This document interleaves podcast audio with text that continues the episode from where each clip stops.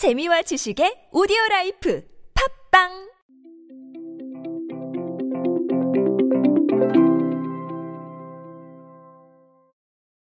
여러분은 쇼핑하실 때 모바일에서 하십니까? 아니면 컴퓨터 환경에서 하십니까?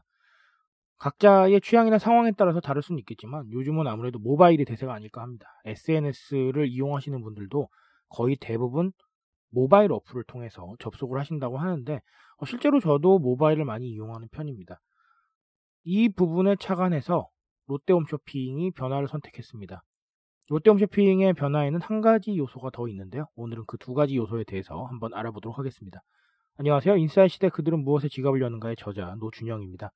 여러분들과 함께 트렌드로 보는 요즘 세상 이야기, 트렌드를 통해 알아내는 소비 트렌드 키워드, 쉽고 빠르고 정확하게 전달해 드리고 있습니다. 롯데홈쇼핑이 아, 모바일 채널을 세분화를 해서 개편을 했습니다. 연령대, 라이프 스타일 등을 세분화한 카테고리별 모바일 쇼핑 전문관을 만들었는데요. 모바일 경쟁력을 강화하기 위함이라고 합니다. 제가 모바일 환경에 대한 이야기 많이 드렸었는데 실제로 모바일 채널 매출이 매년 20% 이상 신장하고 있는 추세라고 합니다. 게다가 올해 상반기에 모바일 쇼핑 이용 고객은 지난해 동기간 대비해 43%나 증가를 했다고 하네요. 제가 모바일이 중요하다고 말씀드린 거 맞죠, 그렇죠? 자, 그래서 모바일에 대한 부분들 좀 더 세분화를 시켜서 업그레이드를 한다고 합니다. 그리고 또 하나 주목할 만한 점은 시니어관인데요. 네, 트렌드에 민감하며 자신을 위한 소비를 즐기는 5060 세대인 active 시니어를 타겟으로 한다고 합니다. 심지어 시니어 TFT를 발족을 하기도 했다고 하고요. 하반기에는 뭐 의료기기, VR 홈 트레이닝 관리, 자산 관리 등 프리미엄 상품과 서비스 등을 선보일 예정이라고 합니다. 우리가 여러 가지 이야기를 할 수 있겠지만 일단은 저는 모바일에 대한 얘기 꼭 드리고 싶어요. 제가 직관적 소통이라고 말씀을 드렸었습니다. 직관적인 소통은 무조건 빠른 게 아니라 뭐라고 말씀드렸었죠?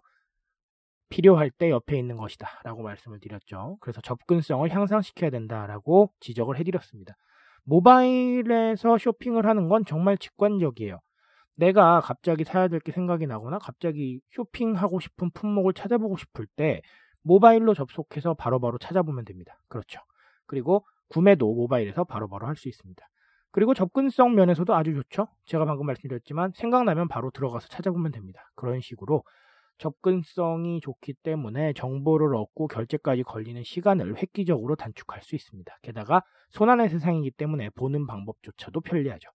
그래서 모바일 대세가 된 것이고 이 모바일에 대한 이슈 우리가 반드시 짚고 넘어가야 됩니다. 지금 MZ 세대들 그리고 우리가 58 세대라고 대표되는 기성 세대들까지 모두 직관적 소통에 최적화되어 가고 있습니다. 길고 지겨운 거 다들 싫어하십니다. 그리고 심지어 뭐58 세대들도 이제 모바일 환경에 완전히 최적화가 되어 있습니다. SNS도 많이들 쓰시고 유튜브에 들어가서 원하는 영상 찾아보시기도 해요. 그런 식으로 모바일 기기에 대한 접근성이 많이 증대됐기 때문에 이제는 전 세대를 대상으로 직관적 소통을 시도해야 되는 시대입니다. 특히나 쇼핑은 더더욱 그렇죠. 롯데홈 쇼핑은 이 부분에 대해서 이미 생각을 하고 있었던 것 같습니다.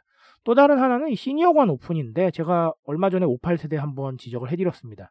기억나시는지 모르겠는데 어, 각자의 이야기에 더 집중하고 각자의 행복을 찾는 부분들 우리가 나에 집중하는 삶의 트렌드가 퍼지면서 어, 삶의 가치의 균형을 이루고 그 속에서 나와 가족 사이에서 완벽한 균형점을 찾고 경제력을 바탕으로 내가 하고 싶은 걸 한다. 라고 말씀드렸었죠. 58세대는 그렇기 때문에 지금 소비의 중심에 자리할 정도로 확실한 소비력을 보여주고 있고, 뭐, 심지어 뭐 트로트나 관련 컨텐츠들을 열심히 소비하면서 소위 말하는 팬심을 보여주기도 합니다. 그럴 정도로 자신의 취미나 자신의 관심사에 대해서 굉장히 열정적으로 추구를 하고 있어요. MZ세대만큼 열정적입니다. 그래서 58 세대에 대한 부분들은 반드시 챙겨야 되고 그리고 그 부분을 통해서 새로운 소비를 창출할 수 있어야 된다라고 말씀을 드렸죠. 물론 저는 이 시니어관은 약간 부족하다고 생각을 합니다. 왜냐? 제가 58세대 방송에서 그렇게 말씀드렸습니다. 시니어관 혹은 뭐 실버관 이런 거 안 된다라고 말씀을 드리긴 했어요. 왜 그럴까요? 단순히 그렇게 생각을 하는 것보다는 각자 관심사에 따라서 다양한 걸 소비하기 때문에 이 active한 58세대들이 어떤 취미를 갖고 있는지 생각을 해서 그 부분에 대한 걸 개인화해서 제공해야 된다라고 말씀을 드렸었습니다. 하지만 뭐 시니어관을 통해서 초기 단계의 큐레이션을 시작하는 것도 전 나쁘지 않다고 봅니다. 하지만 나중에는 정말 완벽한 큐레이션, 완벽한 개인화를 위해서 58세대들을 분석해야 될 필요가 있다고 봅니다. 그런 부분들 참고하셨으면 좋겠어요. 오늘 뭐 말씀드렸죠, 여러분? 모바일 채널, 직관적 소통 말씀드렸습니다. 두 번째는 58세대들을 위한 개인화 말씀을 드렸습니다. 그런 부분들 참고하셔서 어, 트렌드를 좀 더 파악하시고 우리가 소비를 할 때 어디에 집중하고 있는지 생각하셔서 앞으로를 대비하는 전략들 세워보셨으면 좋겠습니다. 트렌드에 대한 이야기 언제나 저와 함께 하십시오. 제가 여러분들 트렌드에 바삭한 인싸로 만들어드리고 있습니다. 그 인싸로 가는 여정에 제가 언제나 함께 하겠습니다. 오늘도 내일도 저와 함께 하십시오. 오늘은 여기까지 하겠습니다, 여러분. 감사합니다.